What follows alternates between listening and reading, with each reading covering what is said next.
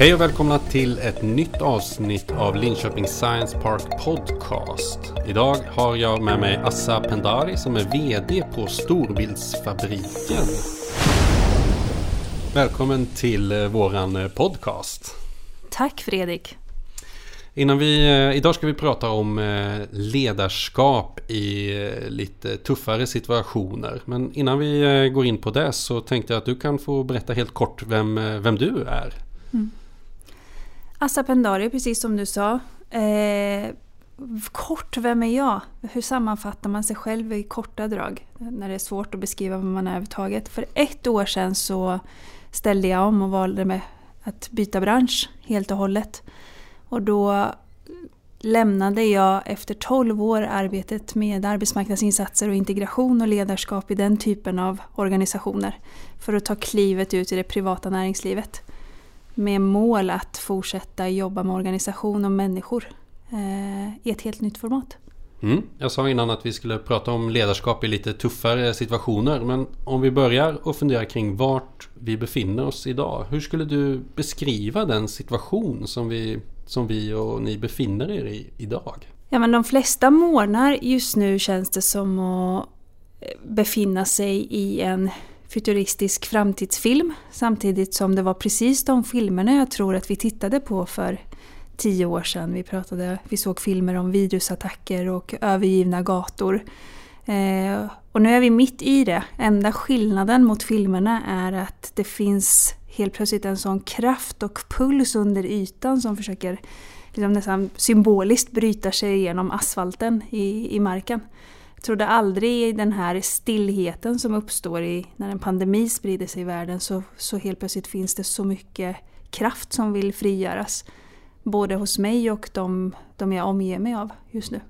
Så på riktigt har det blivit en vardag där varje morgon går ut på att nollställa för att det är ingen idé att göra planerna särskilt mycket längre än att dagen kommer att vara fylld med överraskningar och vi behöver ställa om. Så en lätt surrealistisk känsla mm. samtidigt som varenda cell i kroppen är vaknare än vad den någonsin har varit. Mm. Mm. Nollställa varje dag säger du. Vilka, mm. vilka krav ställer den här situationen på dig som, eh, som ledare för ett företag? Det ställer krav på att jag behöver omkullkasta mina valda sanningar. Det ställer krav på att jag behöver handla rätt så omedelbart. Eh, det ställer framförallt krav på extremt tuffa beslut ur ett, ur ett mänskligt perspektiv. Men med fokus på långsiktigheten, att någonstans gör vi ju det här för att om inte företagen finns, om inte vi kan värna om välfärden så pratar vi om en långsiktighet där människor kommer stå och leva i utanförskap. Och det var ju det jag jobbade med i 12 år. Att förebygga utanförskapet i relation till arbete som är något väldigt fundamentalt för oss människor. Eh, men det ställer krav på mig att fatta de tuffa besluten nu för företagets överlevnad långsiktigt. För att komma tillbaks till det starkare än någonsin. Mm. Hur eh, agerar man som VD för att vara långsiktig när försäljningen dyker på bara några veckor? Jag tror egentligen alltså den enda långsiktiga handlingen som jag kan ha idag är min inställning. För precis som jag beskriver det här med att omkullkasta mina valda sanningar är ju att eh, alla tillfällen och möjligheter behöver tas med i beaktandet just här och nu idag. Idag har vi börjat morgonen med två skarpa ingångar som inte fanns förra veckan. Och då kan man inte hålla fast vid förra veckans planer utan se vad är, kår, vad är kåren i vår verksamhet? Vad har vi möjlighet att ställa om och vad kan vi hålla fast vid för att skapa en drivkraft på en helt, på en helt ny arena? Eh, så långsiktigheten är nog den mentala inställningen och så mycket det går att hålla fast vid värdegrunden. Att göra det så äkta och ärligt det bara går. Skulle du kunna berätta lite om vad ni, vad ni konkret har eh, gjort de senaste veckorna? Hur har, hur har vardagen sett ut och vad har, ni, vad har ni kommit fram till? För oss var ju både alltså, smällen och pulsen blev ju så himla påtaglig. Eh, om man tänker på en, en stor del av vår verksamhet som grundar sig i 15 år av att ha byggt upp vårt varumärke i att leverera printa lösningar. som för gemene man, för att förstå vad det innebär, är det ju att eh, ja, synliggöra event och, och mässor. Vi är väldigt, har varit väldigt aktiva inom handelsbranschen. Med att, ja, från skyltningen till hur guidar vi kundernas kunder rätt dit man vill ha sina kunder. Eh, så började ju den högsäsongen i mars, den gick ju hand i hand med vad som hände i omvärlden också som slog till med en smäll, även i Sverige. Vilket betydde att det, det slocknar. Det är rätt så omedelbart så känner man att någonting hände. Man tittar på sin telefon och man tittar på sin dator och tänker, är det något som är fel på linjen? Mm. Och så bara, nej, det, verkligheten är här. En verklighet som var svårt att greppa. Vad, vad innebär det här som vi läser om i tidningar och media?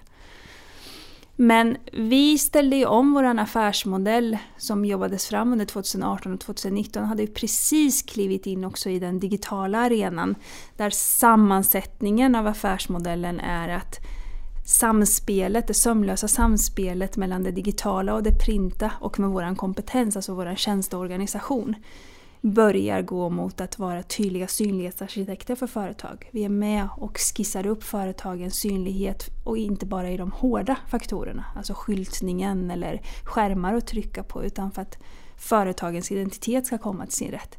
Vilket betyder att vi 2019 skiftade från att köra löpande försäljning till att jobba med långsiktiga projekt med våra stora kunder.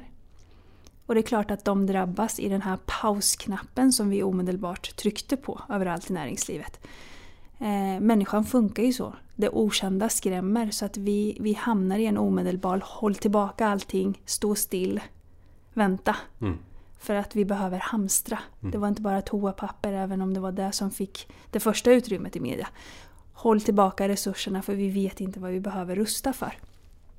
Och det gjorde ju att det blev ett omedelbart stopp i näringslivets handlings, handlingskraft. Även där vi inte är drabbade egentligen direkt av själva, själva pandemin. Utan, eh, så, så då var vi tvungna att, okej, okay, det som händer är ju att den buffert och de resurserna som finns, de kommer ju sina på rekordtid. Eh, och det vi inte kunde tillåta är ju att den förlamar oss. För vi stod ju redo och vi stod rustade. Men vi hade inte samma gehör i motpart. Vi, om man inte har någon att ringa till eller möten avbokas, hur gör vi då? Då, då blir det ju en jävla anamma och piska igång varandra med konstgjord andning varje morgon med alla medel som går. Vi skiftade, vi har en, en knapptryckning till exempel på arbetsplatsen där vi spelar en, en, en, kompott av låtar när, när vi har haft en lyckad försäljning. Och så har vi ett par kriterier för den försäljningen. Det var en av de så här omedelbara grejerna som David, grundare av Storbildsfabriken, skickade ut mail på. Vi trycker på knappen vid minsta möjliga action för att, ja men puls, ja. har vi inte puls så är det svårt för oss människor att i ensamhet komma igång. Och sen började bara kreativiteten flöda. Och då var ju en av de initiativen att vi måste ju väcka vi är så många som är vakna, men vi behöver skapa en kanal där vi kan ropa ut den här aktionen och, och hjälpa till att synliggöra fler som är med oss, som bara väntar på att alla andra ska vakna. Så lite kom, kom ut ur garderoben. Sitt inte där inne och tryck, utan vi vet att du sitter och väntar också på att alla kunder ska vakna. Så då skriker vi ut det. Mm. Ja, och då satte vi upp den här sidan bara fort med Håll Sverige rullande. Just det. Ja, och det är väldigt mycket, det är inte bara skruva på affärsplan och hitta nya grejer att sälja utan du pratar ju väldigt mycket om kultur och attityd och mm. förhållningssätt här tänker jag liksom. Ja, men grunden blir ju att även om vi ställer om vår affärsplan, igen, vi är fortfarande beroende av en motpart, så vi kan ju komma på tusen kreativa idéer. Men hittar vi inte kanaler där vi kan synliggöra att vi är vakna tillsammans, fler aktörer, så har vi ingen, ingen att handla med, ingen att köpa av och ingen att sälja till. Så, så det blev ju liksom grundförutsättningen att ja, men okej, okay, vi kanske behöver ta bort saker från vårt sortiment och sälja nya saker. Men hur ska vi nå ut med det? Vi skriker ju ut i ett universum där alla skriker. Hur hörs man i surret? Mm. Eh, och framförallt, hur hittar man den här schyssta balansgången för att tona ner vassa armbågar? För det kan det ju också lätt bli. Att vi blir ju så hårda konkurrenter på grund av situationen. Så att man börjar buffla bort varandra och man hamnar i fulspel. Och det är ju en, en värdegrund som är jäkligt viktig i vardagsläget och i kris blir den ju viktigare än någonsin att inte börja dribbla bort eh, och se alla som motståndare utan försöka behålla en medspelarskap. Har ni några eh, affärer som har stuckit ut sista tiden här som eh, relaterar till det här? Ja, absolut att det har stuckit ut. Framförallt att det har stuckit ut. Hos oss så tittar man så bara, men vad har vi för leverantörer och vad, vad producerar vi? Och vi producerar väldigt mycket inom det printa. Våra leverantörer har sina leverantörskontakter och jag och vi är inte annorlunda än, än förmodligen resten av befolkningen. Varenda artikel och varenda nyhet läses och sen så kan vi ju inte blunda för där krisen är som värst och idag är det inom vården. Mm. Och då ser vi att det finns en enorm bristvara på den skyddsutrustning som är avgörande för att greppa pandemin och framförallt skydda våra absolut viktigaste samhällsmedborgare just nu. Medarbetarna som, som är liksom närmast mm. eh, händelsernas centrum. Så, så vi drog i alla kontakter vi kunde med inom loppet av 24 timmar och kan vi snabbt få fram den skyddsutrustning som saknas så många andra fantastiska aktörer är igång och gör ute. Mm. Eh, och då eh, la vi vår första order till Region Östergötland förra veckan. Och gör allt vi kan för att nå ut till så många som möjligt och komplettera med det som, med det som saknas. Vilket har sina dubbla syften, vilket, och, och, precis som det ska vara. Både att tillgodose ett behov och att se till att vårt företag får leva vidare och fortsätta göra det vi, det vi tror på, det vi är fantastiska på och skapa arbetsmöjligheter långsiktigt. Mm. Mm. Vad är det för skyddsutrustning ni har fått tag på då? Nu i första steget är det skyddskläder. Ja. Eh, de här långärmade skyddskläderna. Och nu har vi tagit fram ett eh, produktblad med några fler alternativ och en av de här hanteringarna som har varit svår har ju varit eh, för avfall. Så där har vi tagit fram några lösningar.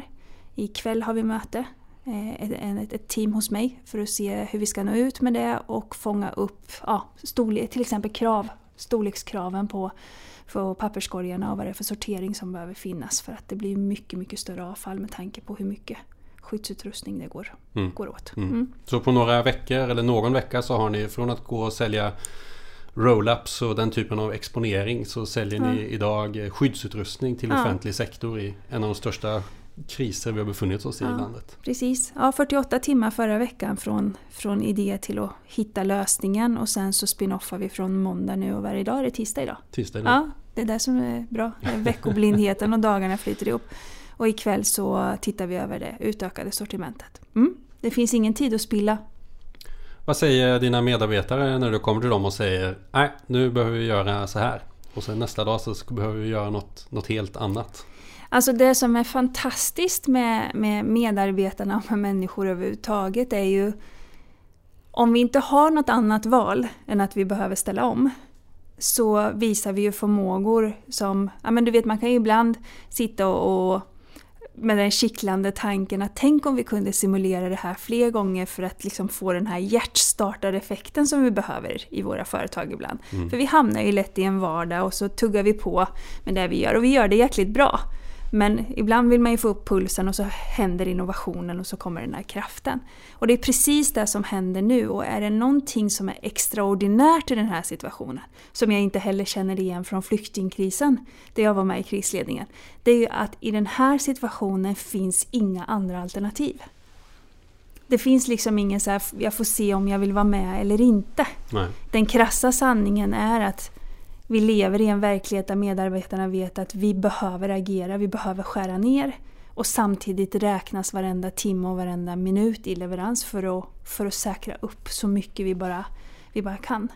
Eh, så från att jag informerar dem om läget och vad vi behöver göra rent organisatoriskt i torsdag så har det inte varit något annat än full puls varenda minut på varenda dag. Mm. Som varenda person har varit på arbetsplatsen. Mm. Och det är bara en tacksamhet för det. Mm. Hur har du jobbat som, som ledare i organisationen för att, eh, för att kunna hamna där? För att du har den trovärdigheten gentemot dina medarbetare till exempel. Har du haft någon särskild strategi eller finns det något i ditt ledarskap som man kan spåra? Det finns det säkert men jag tror att det som är det som sticker ut här eh, även för mig är att ty, det finns en tydlighet i mitt ledarskap och det är att där det behöver just nu fattas tuffa beslut och stå kvar i det. Att jag fortsätter sippra min omtanke trots att jag ger tuffa besked. Den ruckar jag inte på. Men det finns också väldigt mycket som jag märker nu att jag inte har en karta eller facit för. Eh, och det är jag också så öppen med som jag kan. Mm. Eh, och det betyder att det finns så mycket mer som inte blir... Man är aldrig fläckfri. Men det finns ju situationer jag i mitt ledarskap haft så mycket bättre koll på som har gjort att jag har kunnat med medvetenhet leda och styra. Och i det här läget så är det väldigt mycket jag inte kan styra över. Och det finns också en medvetenhet som, som kan tappas bort i de här snabba omställningarna som även jag utsätts för.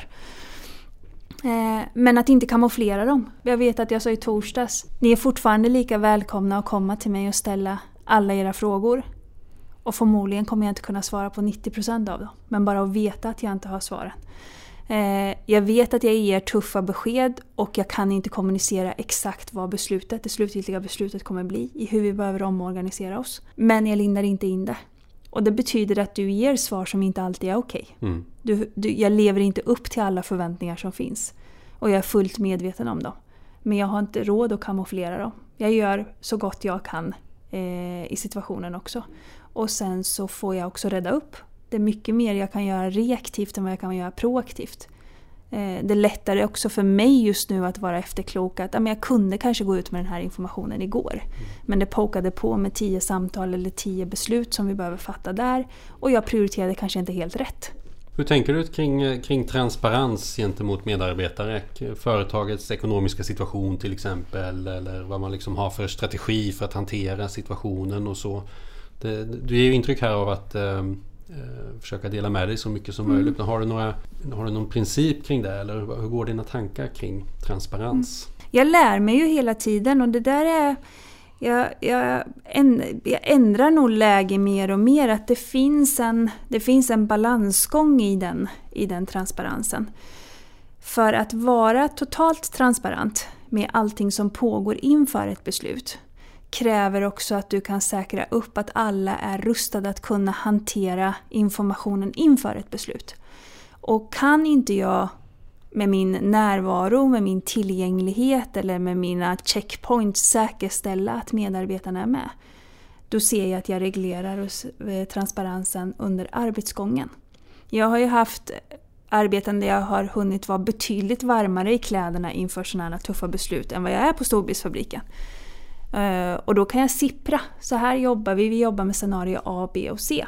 Mm. Vi får se vilket vi landar i. För då är jag där. Och jag är så pass påklädd själv för att kunna fånga upp det och framförallt är jag trygg i att jag har rustat mina medarbetare och de är rustade för att kunna hantera det. Men är jag inte säker på det så får jag istället reglera transparensen. Och eh, då bara vara tydlig med att jag återkommer när det faktiskt finns ett beslut. För det är inte läge att involvera mm. fler i det här. Mm. Eh, och det vet jag, det är tufft. För jag, där kan du bara utgå från dig själv som person. Hur jag skulle förhålla mig till ovetskap. Och det är klart att den skaver. Det är någonting som skaver för mig nattetid. Att inte alltid kunna bemöta det med, med det jag själv hade önskat. Att kan du inte berätta lite mer under resans gång? Är det för att du inte vet eller för att du inte vill? Nej, i den här situationen så är det för att det jobbas med det varenda vaken minut tills beslutet kommer fattas. Mm det finns inga ställtider. Eh, och den förståelsen tycker jag att jag har fått av mina kollegor och medarbetare. Att eh, vi sitter inte och håller på saker hemligt för att vad ska man säga, minimera reaktioner eller för att sopa undan saker fort som tusan. Eh, jag kan rakryggat sitta och säga att vi behöver göra en omställning och vi behöver koncentrera färre resurser till att göra fler saker. Men det är ju inte så att jag sitter och gör den första skissen och säger här har jag knäckt nöten på precis hur vi ska vara bemannade. Och jag skulle älska att komma i kontakt med alla företag som just nu har möjligheten att ha så pass mycket facit som man vet att om Assa är kvar och Erik gör någonting annat då kommer vi stå oss i det här och så kommer vi hämta hem affärerna där. Mm. Det är en enorm ovisshet som råder. Så mm. du fattar beslut som du inte är hundra på vad konsekvenserna av det kommer bli. Mm. När ni förbereder de beslut ni behöver ta, mm. eh, arbetar ni med att eh, inkludera medarbetarna i processen så att säga? Att liksom, eh, för att ta fram underlag eller spåna idéer eller vad mm. det kan vara? Ja, och det är det som är så absurt när man återberättar det. För att igen, det är ju så rekordkorta ställtider. Eh, I torsdags hade jag information med mina medarbetare om att vi kommer behöva göra en omställning av personalen. Då hade de fredagen innan då på rekordtid fått börja göra den första riskanalysen utifrån Corona och situationen. Så då satt vi och gjorde en riskanalys utifrån företaget i stort. Hur, hur, kommer det bli hos våra kunder? Hur kan, om vi blir sjuka, påverka och så vidare. och så vidare. Torsdag informerar de. På fredag får de sätta sig och påbörja då eh, analysen av hur gör vi när vi behöver gå mot nedskärningar, aktivering av korttidspermittering, eventuellt varsel och så vidare. Och därefter då så sitter vi då på måndag, så igår, och sen så börjar vi göra bemanningsplaneringen, hur vi ska klara oss med den låga bemanningen som vi behöver vara för att ekonomiskt klara mm. att inte företaget mm. kollapsar.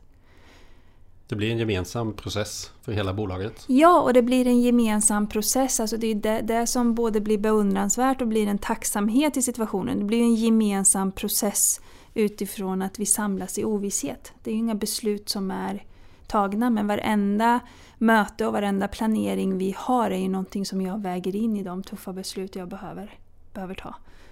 Eh, och därför kan jag inte kommunicera ett färdigt beslut förrän den verkligen är på pränt och den kommer ju aktiveras den dagen.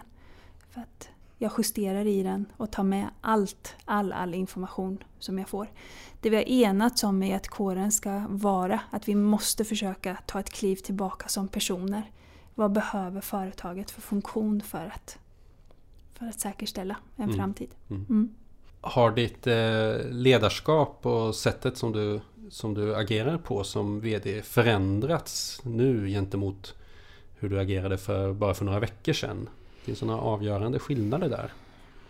Ja men det är klart att det finns. För några veckor sedan då i januari så började vi sammanställningen av ett år av omställning för just den här affärsmodellen som jag beskrev tidigare. Och i januari så började utrullningen och vi jobbade med, med, med skarp fokus på den här långsiktigheten tillsammans med våra kunder. Att det är så otroligt mycket viktigare att börja involvera team i arbetet, alltså att man går från en säljorganisation där säljaren har kontakt med sin kund till att det tillsätts ett, ett projektteam som jobbar eh, med olika delar i den leveransen. Eh, och då hade jag precis gjort mina planer och kommunicerat hur vi kommer jobba med uppföljning, med måluppfyllelse, med person och funktion i ett samspel och vilka steg vi ska ta där. Och det är klart att det finns ett ögonblick där du känner hela tiden att du kommer med nya nyheter till dina medarbetare. Och så behöver du preskribera hela det paketet. Och sen så gå till mycket tydligare omedelbar beslutsledarskap, ställa krav på dina medarbetare att jag kommer inte alltid och i mycket mindre utsträckning ha tid att poka på er. Är det något som bubblar så måste ni komma till mig. Går ni någon annan väg för att spekulera i svaret så kan inte jag garantera tryggheten. Ja, det är klart att det gör. Det är ju en krisledarskap utan dess like. Att, som jag sa, att du nollställer dagsformen på morgonen. Och det är att det som händer den dagen och det som pokar på den dagen behöver då där och då prioriteras. Och det är inte så att jag inte har mina prioriteringslistor från igår. Som inte handlar om att bara ska göra utan vill göra. Mm. Och du får ju preskribera, ställa om, forma mm. om dem snabbt hela tiden. Och det påverkar ledarskapet, absolut, i högsta grad. När du stänger datorn för dagen, vad, vad är viktigast eh, för dig att ha med dig då? Jag har ju alltid varit bra på just symboliskt så det är bra att du säger just stänger datorn för dagen. Eh, jag har aldrig hymlat med att jag har haft långa perioder i min karriär där jag behövt jobba mycket, velat jobba mycket. Men samma ögonblick som jag stänger av datorn så är jag väldigt mån om att det är förknippat med känslan jag har gjort allt vad jag har kunnat. Och det finns inget mer jag kan göra. Eh, skillnaden är ju antal timmar som datorn eller uppkopplingen är på. Och då håller jag fast vid det att ligger det och grubblar eller blir ältande eller malande i huvudet, då slår jag på datorn och sen så agerar jag. Att det blir handling i det som jag behöver få ner. För att inte hamna i att det börjar tära på självkänslan och på på mig som person. Mm. För det är ju rätt så avgörande. Det är ju rätt viktigt att jag håller så mycket och så gott jag kan. Och det är också ett ansvar jag har när jag leder ett företag. Mm. de räknar ju med att jag dyker upp på morgonen och jag kan inte vara nedslagen. Så då blir det ju ett krav. För att... Hur vet man det då? Hur vet man att eh, ja, men idag, baske mig, idag gjorde jag det som eh, behövdes göras? Ja men den är ju rätt, så, alltså, den är ju rätt enkel. Och den är ju enkel efter jättemånga många års träning och, och tillräckligt bra underhåll av självkänslan. Det är ju mentalt handlar det ju om att jag har ett x antal timmar, det har varit ett x antal händelser och jag har gett min fulla närvaro. Det tänker jag, både för mig själv har ju det varit signum och det är väl de signalerna som min, som min omgivning skickar mest. Jag har en rätt så intensiv närvaro. Och den känner jag ju av själv också. Så har jag varit närvarande med hela mig själv så finns det ju faktiskt inte så himla mycket mer jag kan göra när dagen är förbi. Och det hjälper ju inte att jag slår på mig själv i det ögonblicket. Att tänk om jag hade gjort det här, det här. Eh, och då funkar det ju med den här snabba omställningshjärnan som har fått tränas i andra typer av krisledning, även om referensramen skiljer sig väldigt mycket nu. Att då får jag se om jag kan trolla fram till exempel om det är en prioritering jag borde ha gjort. Vart kan jag få in den istället? Eller hur kan jag göra om den för att ge den en chans imorgon? För det värsta jag kan göra är att börja slå på mig själv då. Då är halva dagen efter uppäten av energin av det jag inte kunde kontrollera. Mm. Vilka värderingar skulle du säga är viktigast för dig att ha med i ditt ledarskap? Den absolut viktigaste värderingen är ju att så äkta och ärligt ha gjort allt jag har förmått för att göra det bästa av situationen. Jag lovar inte guld och gröna skogar.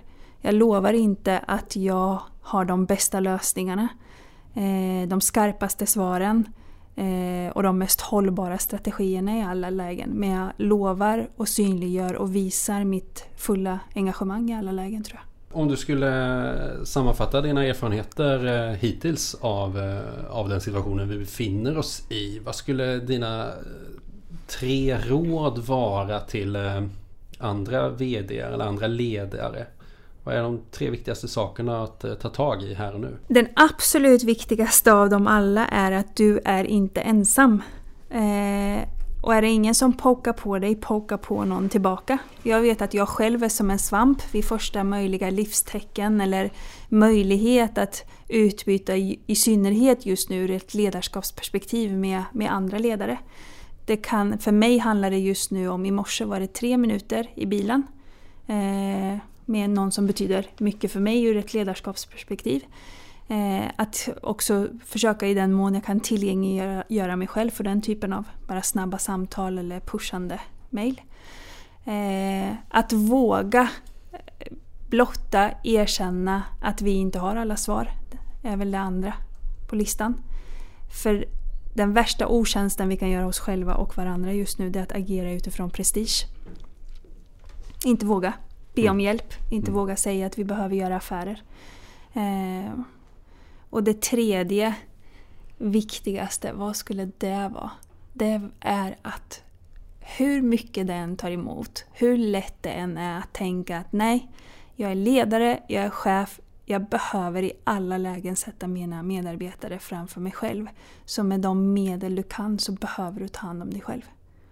För att eh, det blir farligt när du bara naggar för mycket på den här depån. Jag mm. tror att vi har en vi har en massa, massa energi men sen finns en liksom liten grunddepå att när den töms då, då faller vi lite. Och sen om vi faller för stunden eller blir utmattade för stunden eller om det blir långsiktigt så är det jättefarligt att vara och nagga på den.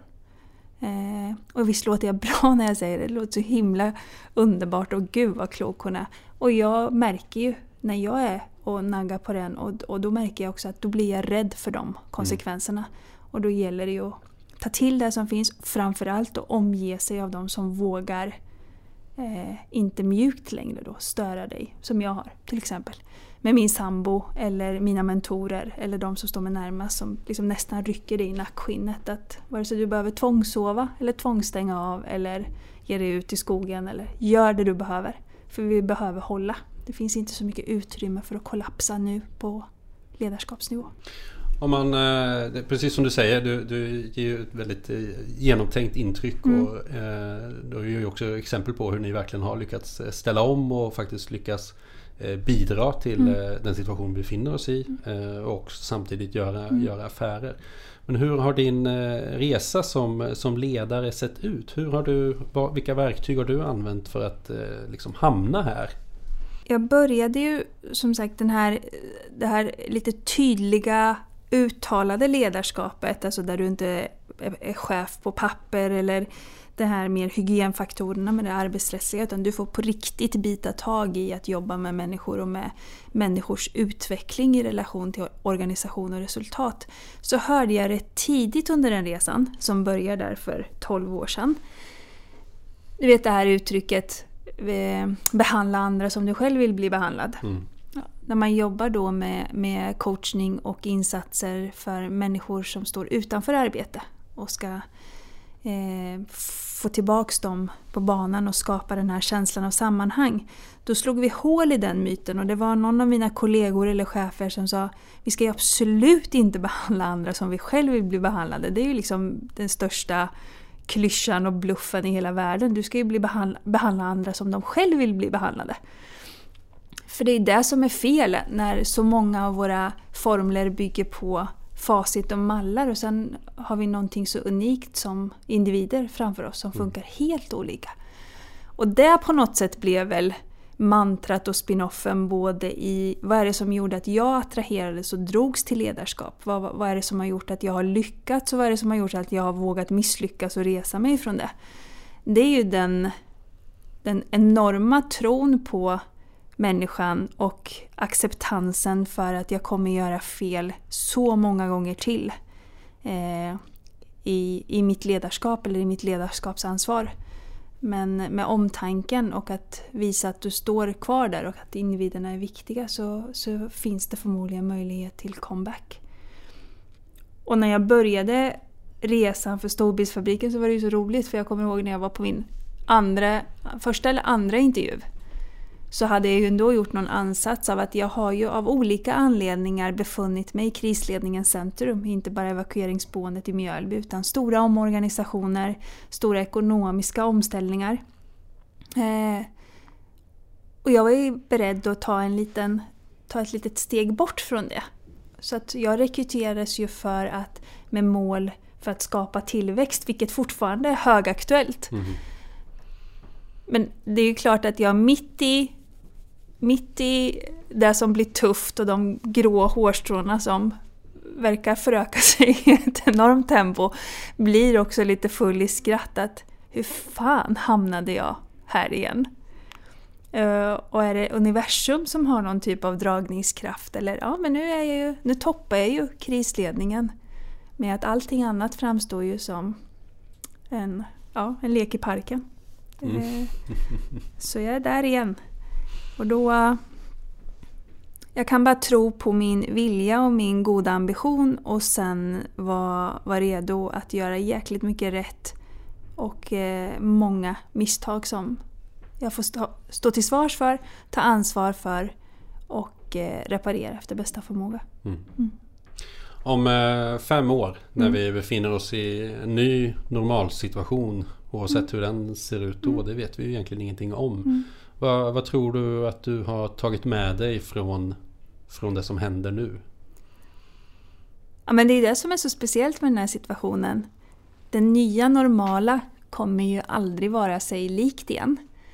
Eh, vilket betyder och speglar mig som person rätt mycket att vad jag kommer göra och i vilket sammanhang jag kommer vara har jag aldrig vetat och jag låter det gärna förbli så att jag har ingen aning om vart jag kommer befinna mig om fem år.